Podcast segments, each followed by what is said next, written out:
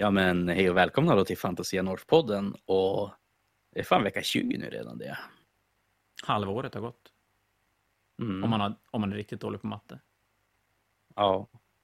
Eh, nej men vi ska väl ha återhämtat oss lite grann från Warhammer Fest och ska bara kolla lite mer standardsaker som kommer komma ut idag och vad som kommer gå förhandsbeställa och sånt där. Ja, ja alltså var vill vi börja?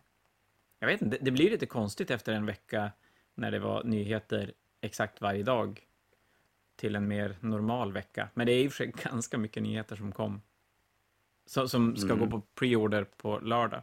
Vi kan väl börja egentligen med att säga att vi var ganska rätt ute när det kom till att vampyrerna skulle vara snart, sa vi ju när vi, när vi hade festpodden. Jo, men jag tror det kanske inte riktigt så här snart dock. Men, Nej, nej, jag, jag var helt säker på att Admec-boken skulle komma först.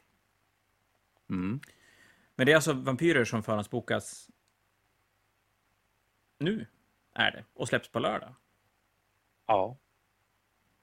Och det är väl då alltså Vampyrcentauren, mycket av Rykos Bloodlinen och eh, vad heter den, Battletomen. Ja, men precis. Så, så Blood Knightsen, skeletten och zombisarna Mm. är det. Och så kommer det en...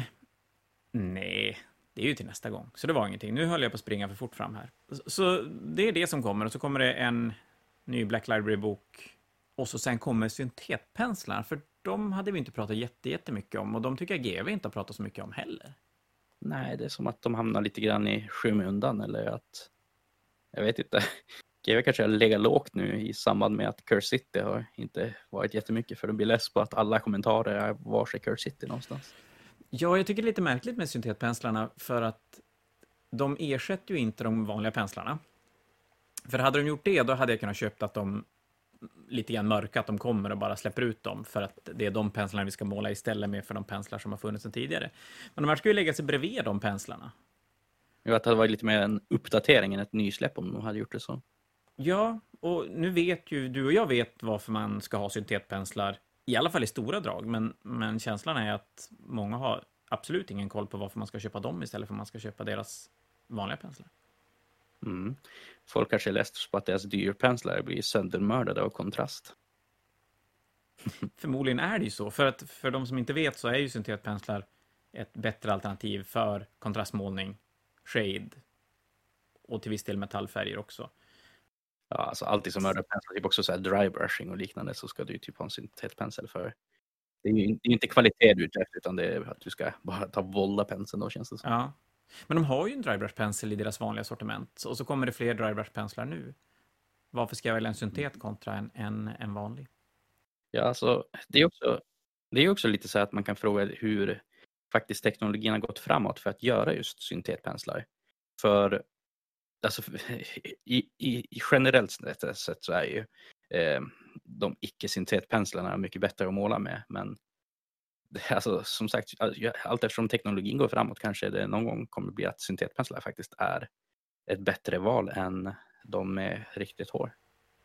Jag ska faktiskt säga det, lite, lite inside eftersom jag har jobbat ganska mycket med, med Da Vinci på senaste året. Och det är faktiskt så att materialet för att göra de här riktiga Kolinski-penslarna blir svårare och svårare att få tag i. De, det håret tas från svansar av mårdar som jagas i syfte av att man säljer pälsen. Men pälshandeln har visst minskat otroligt mycket så att nu jagar de bara det de vet att de kommer att få sälja så att det blir som inget över på samma sätt som det blev förut och det gör att det håret som, som används till penslar finns det mindre av plus att det blir mycket dyrare. Mm. Och det ska inte vara värt att jaga de här mårdarna enbart för penselhår så att säga, utan det behövs att det är en restprodukt. Ja, precis, för det är väl så att penslarna använder just restprodukter och kanske, jag gissar att det är så att det inte är värt pengarna, att det skulle bli för dyrt att, att behöva köpa upp hela djuret kanske. Jag vet, det, det är nu våldspekulerar jag. Men jag vet att Da Vinci pratade om att de kunde göra syntetpenslar som var upp till 70 procent av kvaliteten på en äktahårspensel.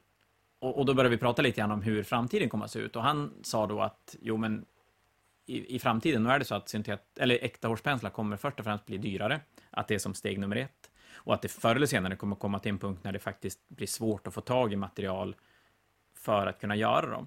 Så jag gissar att de här större penseltillverkarna jobbar nog ganska hårt med att hitta alternativ som kan ersätta äkta hårspenslar. Jo, man vet ju inte heller hur...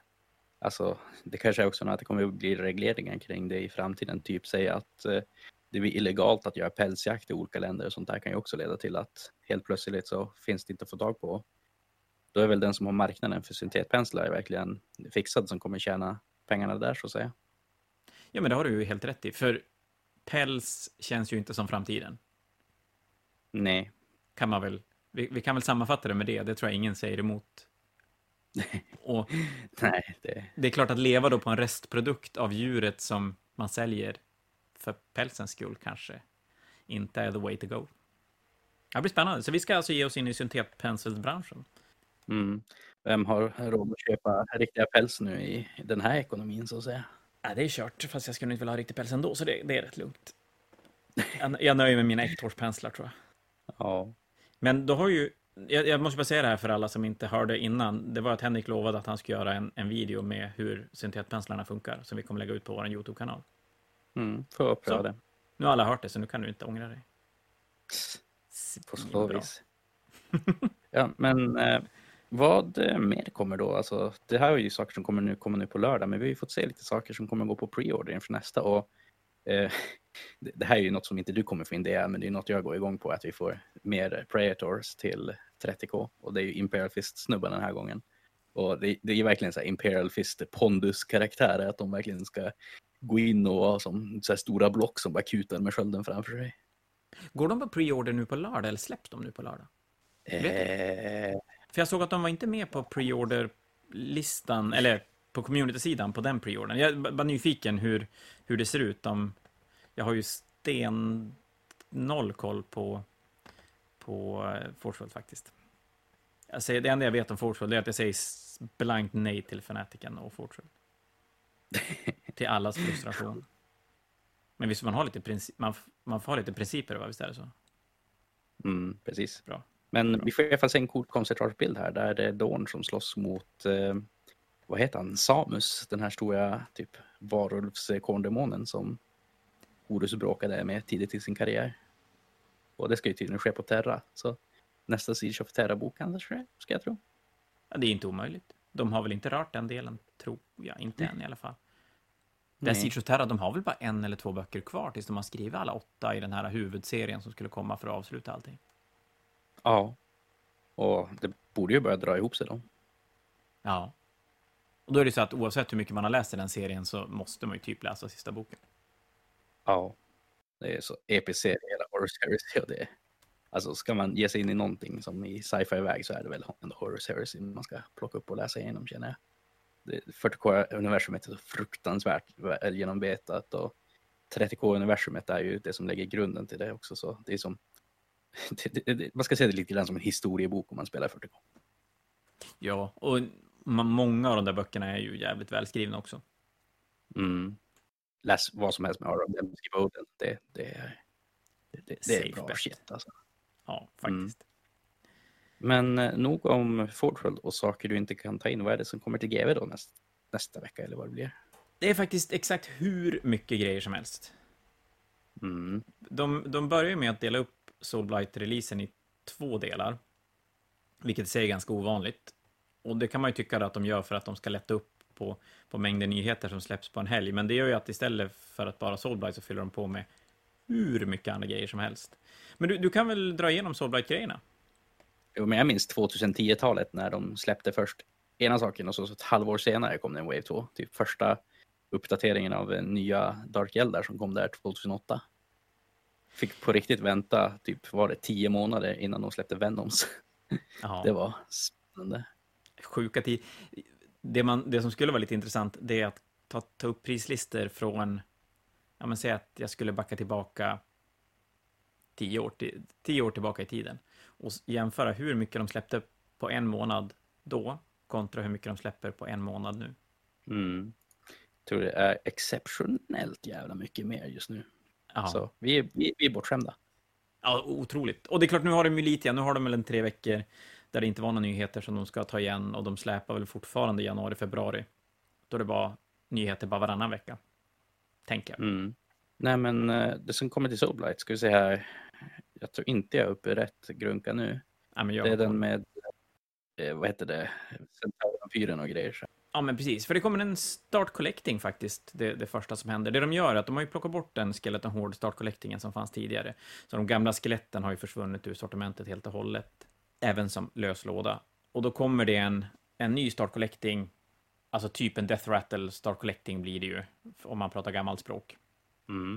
Som innehåller fem Black Knights, 20 Graveguards och den nya White Kingen som har smitit förbi på lite olika ställen som vi har sett bilder på. Jo, den som är till häst då, eller? Ja, men precis. Och den här lådan kommer landa på 720 kronor. Kom jag på att GW kanske inte vill att jag berättar det. Men ja, så blev det. Och det gör ju att den här lådan är ju fruktansvärt prisvärd. Ja. För Graveguard-lådorna går på 300, jag tror att de ligger på typ 320 spänn styck. Mm. Så du kommer få in typ fyra stycken av den här lådan och sen så kommer alla vilja ha den. Och sen är den slutsåld och sen så tar GW inte skriver någonting om det och skriver olika saker. En sak på Twitter och en sak på Facebook som säger emot varandra. Tycker du det låter lite cyniskt? right. Fast det är ju lite sant. Fast den här faktiskt, den här hade de ingen, ingen kapp annat än de 25 som är den normala kappen. Men vi kommer komma till just den, så jag ska förklara lite hur det funkar lite längre Mm. fram, för det, det kommer vara mer relevant när vi kommer till andra nyheter. Ja. Eh, sen kommer Direwolfen. Och det är ju en jävligt cool låda. Ja, definitivt. Ehm, kommer det övriga, alltså Vrykos Bloodline också, alltså Belladama och um, vet han Radukar i den där Ja. releasen har jag för mig. Precis. Så De dyker Det- också upp. Ja. Och sen också hela Ulfenkarn eh, odöda gänget har jag för mig. Du tänker från Cure City? Alltså Radukar the Beast och alla hans kompisar som kostar 780 poäng. Ja, men precis. Alltså det, det, det som, som jag har sagt det förut, ett jävligt konstigt beslut av GV. Att nu släpper de en enhet som är typ ospelbar, alltså i spelet. Och jag, jag förstår som inte det alls om jag ska vara helt ärlig, hur de har lagt upp det hela. För ja, alltså, det hade ju varit gratis content till vampyrerna om de hade delat upp alla karaktärer en och en till exempel. Men nu istället så ska du ta åtta drops för 780 poäng som alla är lite halvkackiga om man ska ta allihopa. Så han, den här Radikar de Wolf och hans kort är dåliga alltså? Enskilt hade de varit bra, men Ja. du tar inte allihopa tillsammans. För det är som lite grann som att du skulle, menar, säg om du skulle spela Serafoner och du skulle ta 800 poäng i enbart eh, Skink Priests till exempel. Det, det, de, de sakerna du får ut som är positiva är inte värt investeringen du lägger upp för det hela. Hade Ja, de varit typ att Radukar var en grej, att eh, Bloodborne-snubbarna var en grej och att eh, Ogersarna var en grej och alla de här namngivna andra snubbarna var som var sin karaktärschoice så finns det ju som ändå skäl till att ta de olika grejerna. Men tillsammans, alltså du ska medvetet spela så dåligt du bara kan för att ta dem där till exempel. Men det är klart, vad sa du, 780 poäng? Ja, 780 poäng, men också att de lägger till åtta drops i din armé. Vad tror vi? Kommer, drop, kommer den grejen att vara likadan i nästa edition? Ja, alltså. Eh, de kommer ju ta bort alltså, generella war scrolls och grejer. Men jag tror droppgrejen kommer fortfarande spela roll. Men också då framför allt att, som sagt, du får åtta till drops. Det är fan, eh, du har åtta drops i en vanlig armé. Och det, Mm. nej. Eh, Alltså, det, det, det, det, funkar helt enkelt inte. Och eh, de är inte värda ens 780 poäng i alltså, något tillfälle. Så Ja, det är mycket poäng. Och som sagt, det är, det GV som inte använder sin fulla potential men de släpper saker. Nej, det är onödigt när de gör dem så, om de gör dem så dåliga. Däremot ska jag säga att det är ju kul att de släpper dem lös så pass tidigt. Och då är fr- frågan Mm. är ju om det här hade varit så här även om Cure City hade gått att få tag i. Jag, jag tror inte det, utan jag tror att det här är ju ett resultat som ett svar på att Cure City inte går att få tag i. Ja, och jag tror också det här tyder på att de haft, skälet att Curse City inte kom ut är för att de har haft leveransproblem på vissa av sakerna. Typ säg att de trycker upp så här in-house, eh, de olika sprucen, men däremot så måste de få tärningar och kort och saker av en leverantör i Kina och det är den leverantören som gör så att de inte kan göra så kompletta Curse City-lådor. Och att det måste förmodligen vara något i den stilen. Det låter ju jätterimligt. För att de, Mm. skulle, att de skulle välja att bara inte släppa fler, det är ju ja, men det är ju helt befängt. Mm. Och de kan ju uppenbarligen släppa figurerna. Det är ju inget problem. Så det är ju nästan bara kvar den, den aspekten av det. Det är de andra grejerna som stoppar upp det. Mm. Eller så finns det ju alltid att GV är onda och en del av Illuminati och de vill göra det här för att bestraffa oss vanliga människor som knegar för att få vara Curse City. Nej, eller ja, något i den stilen. Ja, det är ju, den, det är ju sanningen. Men det kan vi som inte prata högt om. Det blir inget Nej. bra. På, på tal om tärningar och saker så får vi ju nya tärningar också då till både vampyrerna i den här omgången men också sen nya tärningar till, eh, vad heter det, Mekanikum. Och Ja. det är ju en sak jag tycker faktiskt är lite tråkigt de har gjort och att de har faktiskt fallit för internetkritiken där. Jag gillar ju att de gjorde de här skumma tärningarna. För jag menar, de tärningarna som kommer nu, det är typ helt vanliga tärningar som du köper som har alltså, din faktionssymbol på ovansidan. Och jag menar, sådana tärningar kan man ju få tag på lite överallt.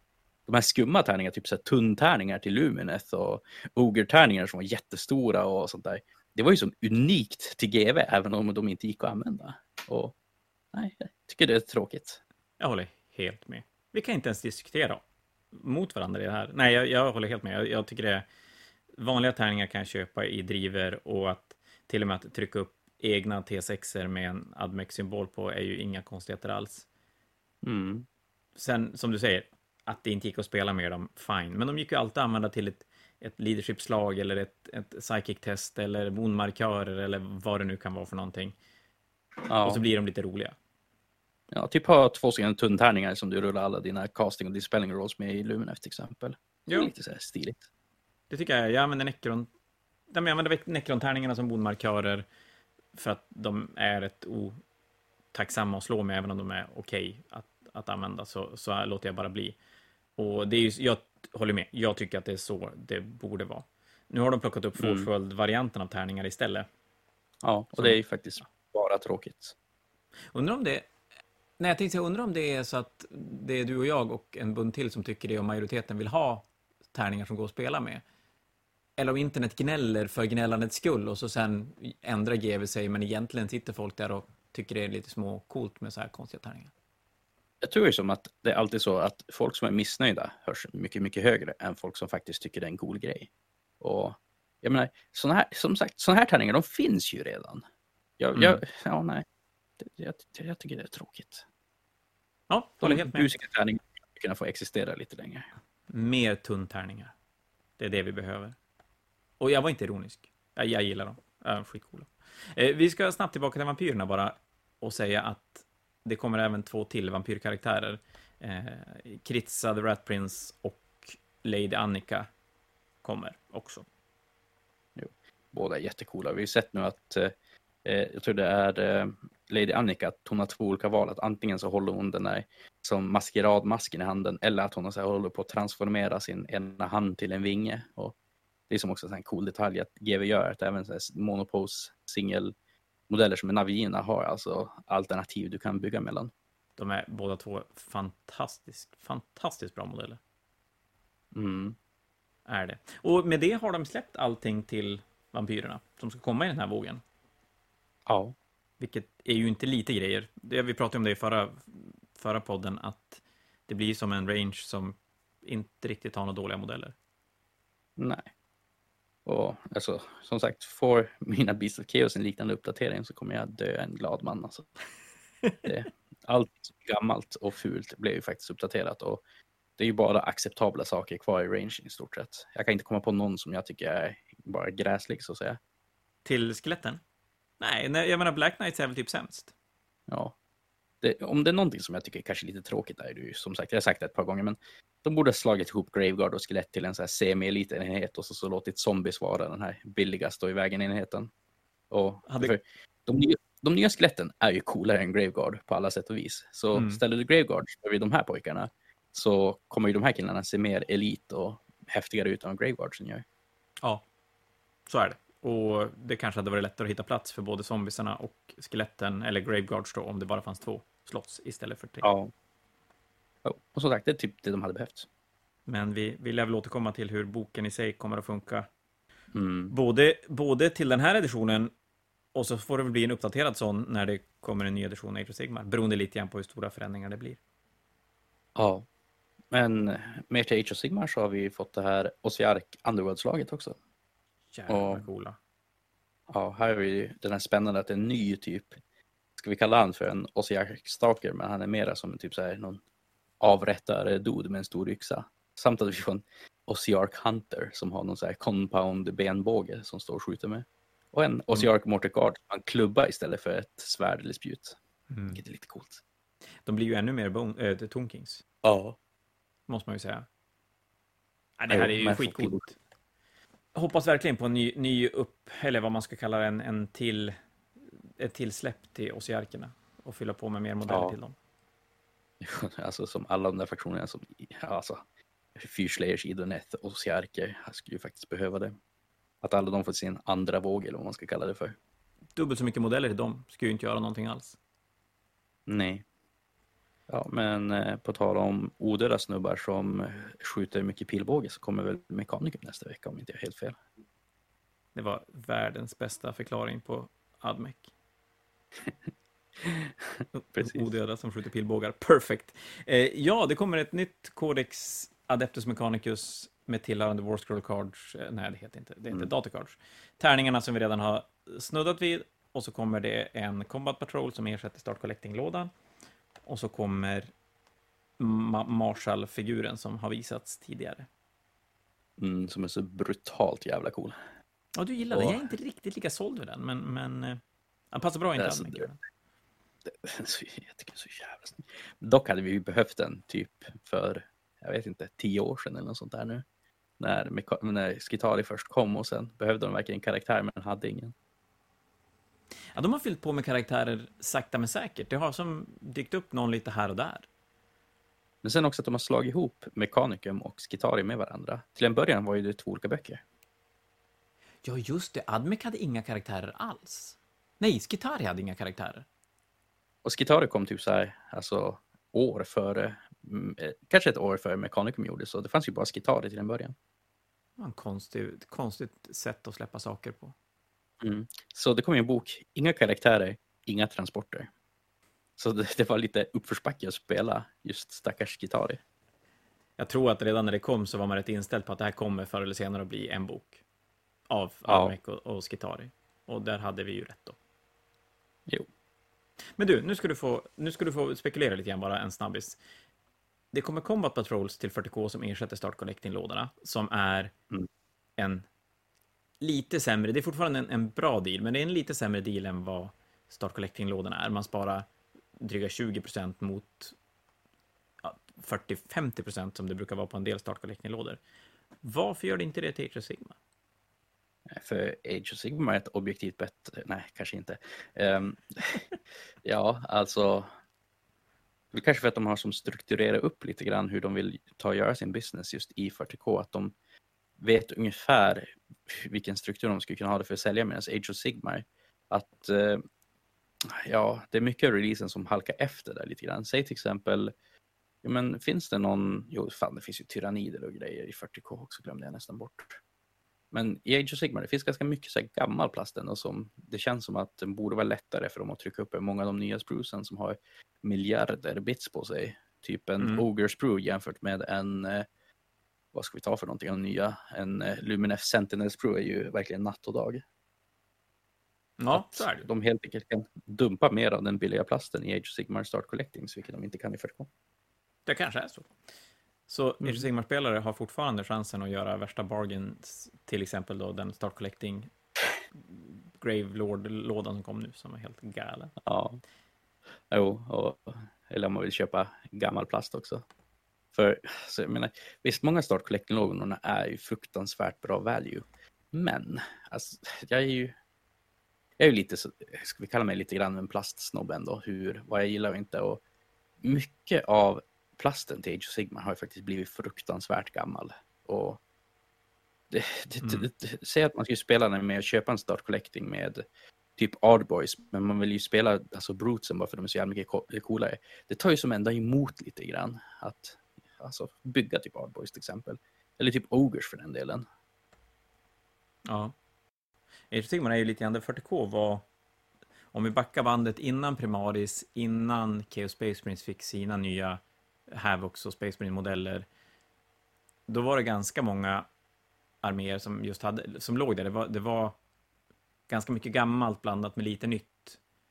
Och då låg Age of Sigmar nästan före och nu har det som svängt om lite grann. Så det, men jag tänker mig att det går kanske lite grann i cykler, Mm. va- vart fokus behöver läggas. Ja, jag menar, Age of Sigmar får ju Primaris Stormcast nu, så det är ju någonting. Ja, men det gillar vi. Men det, det kommer vi väl längre fram, skulle jag kunna tänka mig. Jag tänkte vi skulle grotta ner lite grann i GVs sätt att släppa saker och till, till alltså egentligen GVs sätt att få ut sina produkter till slutkund. Mm. Och kanske lite grann hur Brexit, framförallt Brexit, men även då coronan har påverkat det. Så jag tror att vi har pratat någonting om det här tidigare, men, men det funkar så. Som återförsäljare till GV så har vi ett konto och det kontot gör att man får beställa saker en gång i veckan. Mm. Varje konto knyts till ett x antal produkter och det- innebär att vi har på nyheter har vi vid normala tider har vi en, en kapp på 50 stycken till en nyhet.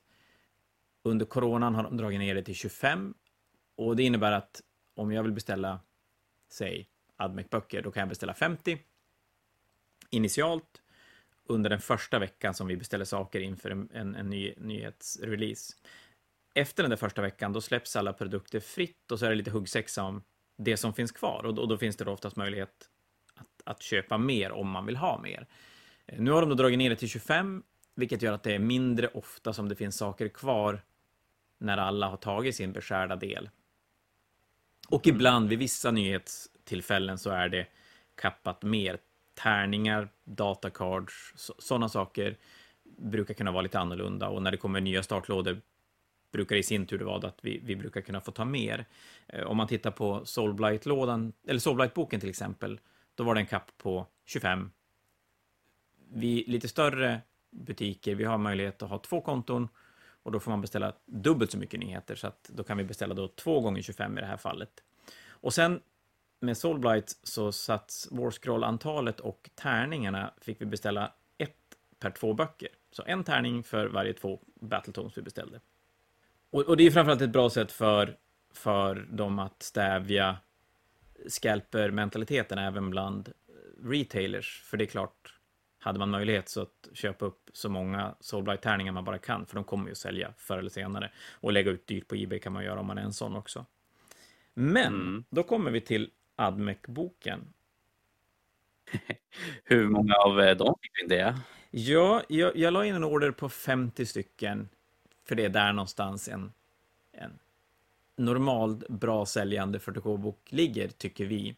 Och så sen tog jag då 25 stycken av tärningarna och 25 stycken av datacardsen. Och det här gjorde jag innan GV hade hört av sig till mig för att vara... Ett trick är ju att beställa så fort som möjligt så att saker inte hinner ta slut.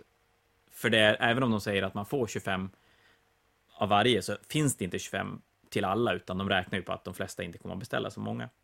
Men till Almec-boken så får en normal butik fem stycken. Ja. Och, det är ju, och, och då Så- gäller det samma med och tärningar, det är fem av varje. ja. Så tyder det att det är lite samma tryckproblem som de kanske hade just för Curse City, att det är någonstans i deras leveranskedja som någonting har gått rejält jävla snett. Ja. Det är ju som en enda, enda logiska förklaringen, för det är ju... Och, och här blir jag ju lite förvånad att GV inte bara istället säger att... Som de gjorde med Sylvaneth, det kommer du ihåg, för vad är det, två år sedan? Tre år sedan? Det måste vara tre år sedan, eller Mm. ännu mer kanske. När de helt enkelt sa att nej, eller de hade fastnat i Kina eller någonting, så att de blev försenade en månad eller om det var två månader. Och jag, jag blir så här, är det inte bara bättre att inte släppa boken alls, istället för att säga åt den normala butiken någonstans i Sverige, eller vart man nu sitter någonstans, att du får fem.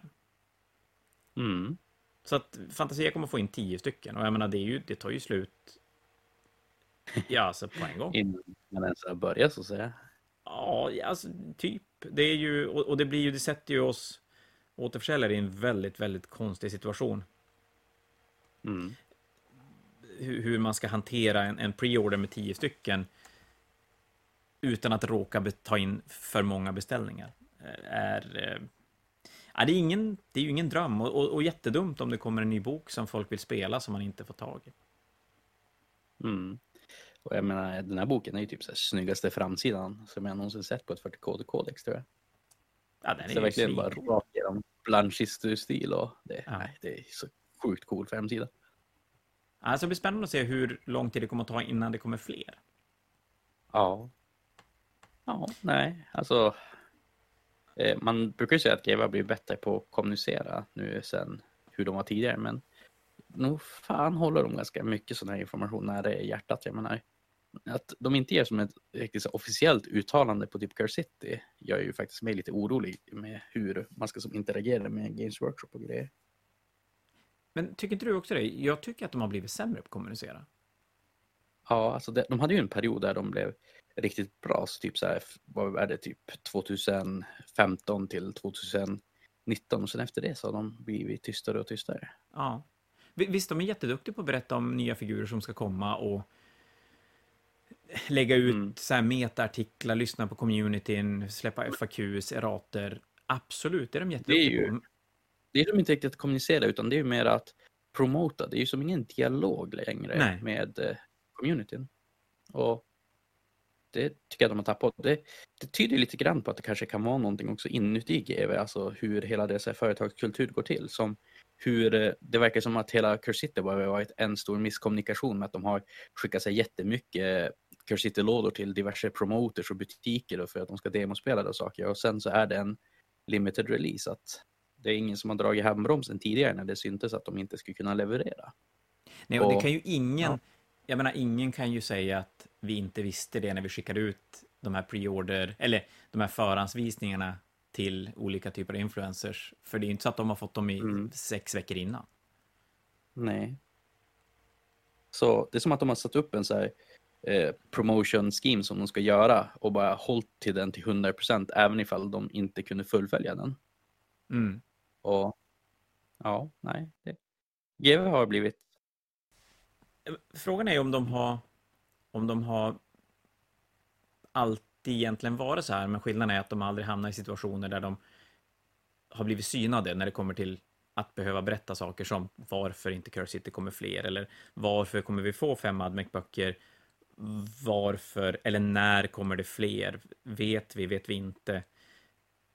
Eller har det Mm. hänt något så att de har bytt ut folk, eller har någon ledning tyckt att nej men det här går ju inte, vi, så här transparenta kan vi inte vara för det blir inget bra.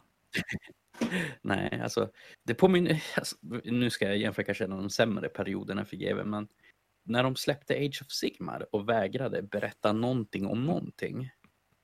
Jag får lite samma vibbar av det som jag får av hur Curse City-releasen är gjord. Ja. Det är ju inte lika illa, men det är ju som du säger, det är ju definitivt där. Mm. Så, Och det blir- nej.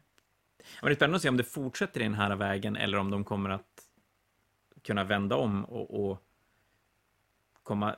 Jag, jag, sen kanske GW aldrig varit duktig på att berätta sådana här saker som berör tillgänglighet av produkter och, och sådana saker. Det, det är väl under de senaste åren har de kanske aldrig behövt riktigt bemöta det.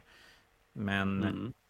och det är väl samma sak med det här med produkter, till exempel nu att skeletten försvinner och Start Collecting-lådan försvinner. Jag såg Soul War-lådan verkar vara borta nu. Också i alla fall Mm. våra kanaler, jag vet inte hur det ser ut på mailorderavdelningen. Och det är också en sån sak som jag kan tycka att man skulle kunna vara mer transparent med att det, det, det kommer att hända. Ja.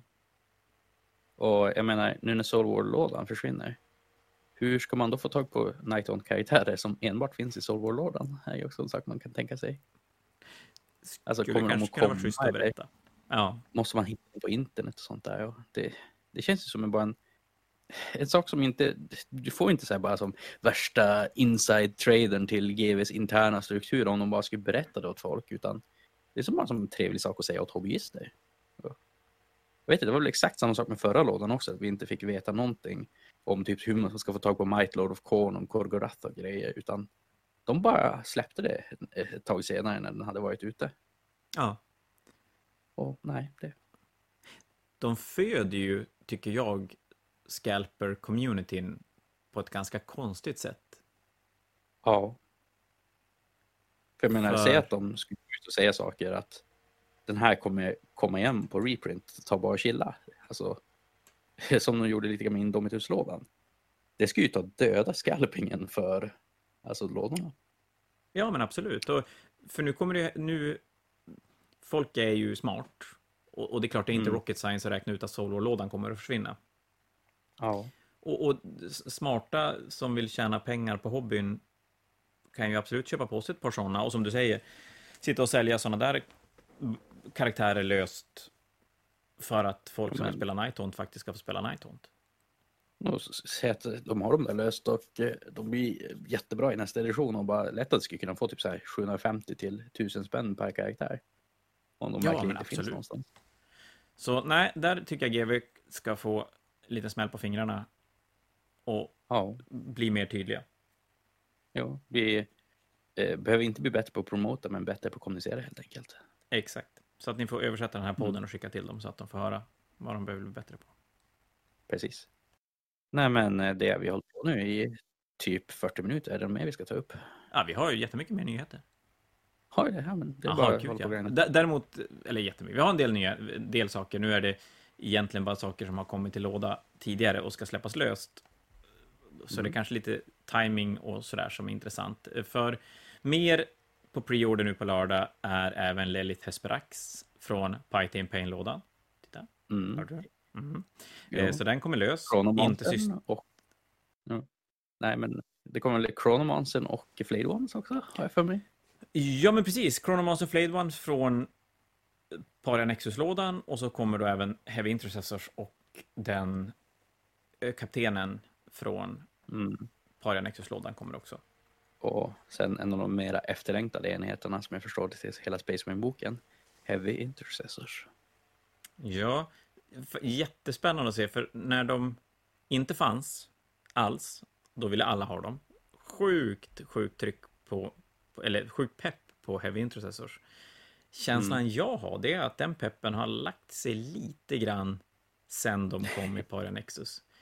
Jag, jag vet inte Och om, kanske om att folk... eh, det har kommit en viss eh, Drukari-bok som kontrar dem ganska bra som jag förstår det. kan, kan definitivt vara en del av det. Och att folk kanske har fått testa spela. Om det nu är så att peppen är lägre eller om det är bara så att man peppar inte saker som tekniskt sett finns att, att få tag i, utan då väntar man bara. Mm. Men känslan är i alla fall att pepparna har lagt sig lite igen på Heavy Intercessors. Men eh, Chronomancern, den vill ju folk ha. Så Mm. är det, för den är, den är jättebra. Och Flade Ones är startcoola också. Ja. Och folk säger att de ändå har som en plats och säger att de kan få så ohyggligt mycket attacker som jag förstår det. Ja, och sen har ju 40K är ju på en plats i spelmässigt där du definitivt kan använda de där typen av enheterna som, som är duktig på att röra sig på brädet för att plocka poäng.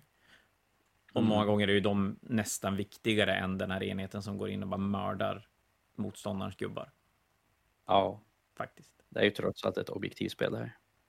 Extremt mycket objektivspel. Det, det går Mm. inte att komma ifrån. Vä väldigt, Nej. väldigt spännande att spela. Eh, plus att det kommer, på allt det här kommer även två Combat Patrol-lådor. Det kommer en Necron Combat Patrol och det kommer en Space Marine Combat Patrol. Och Necron-lådan innehåller 10 Immortals slash eh, Deathmarks, en Overlord, tre Tomblades och ett flyg. Och Space Marine-lådan innehåller en Pulsor, tre Suppressors, tre Eliminators och 10 Incursors eller Infiltrators. Är det. Mm. Och folk som inte kan Space Marine-namnen så kommer det massa med blåa dudes. Massor med blåa dudes. Är det. det här är ju typ den här Battle Force-lådan de släppte i julas. Med, med en liten Mm. twist. Är det. Egentligen borde man göra något så här typ drinking game av det hela. Att man har eh, massor med så Stormcast-namn och massor med Space Marine-namn i en hatt och du ska gissa vilken som är vilken. Satan vad full man skulle bli. Ja, Helt gud. omöjligt. Varför heter inte saken Tactical Marine för längre? Ja. Sätta Space Marine-spelaren med Stormcast-grejerna och Stormcast-spelaren med Space Marine-grejerna. Och det skulle Ja. vara kört. Mm. Men du, en slutlig nyhet också. Black Library släpper tre böcker, eller det de gör, de släpper tredje delen i Dark Imperium-serien. Som Mm. Heter så mycket som Godblight. Och det de gör här, som är bara en så här skitnotis, sidonotis, som jag reagerade på för att jag reagerar på konstiga saker ibland, det är att första gången någonsin så reprintar de ettan och tvåan i en serie när de släpper trean. Mm. Bra jobbat, Kevin. Och jo, men hela den här storyn är väl att det är herr eh, Mortarion som dyker upp i Ultramar och säger nu ska jag ta och bygga om här och så, så kommer pappa Smurf och säger nej, det ska du inte alls och så bråkar de i tre böcker. Ja, det är lite synd om man är och ser den här boken faktiskt. Mm. Plus att Dark Imperium var inget bra. Men det är en annan femma. Där kan säkert någon tycka annorlunda, men jag tyckte inte alls den var något bra.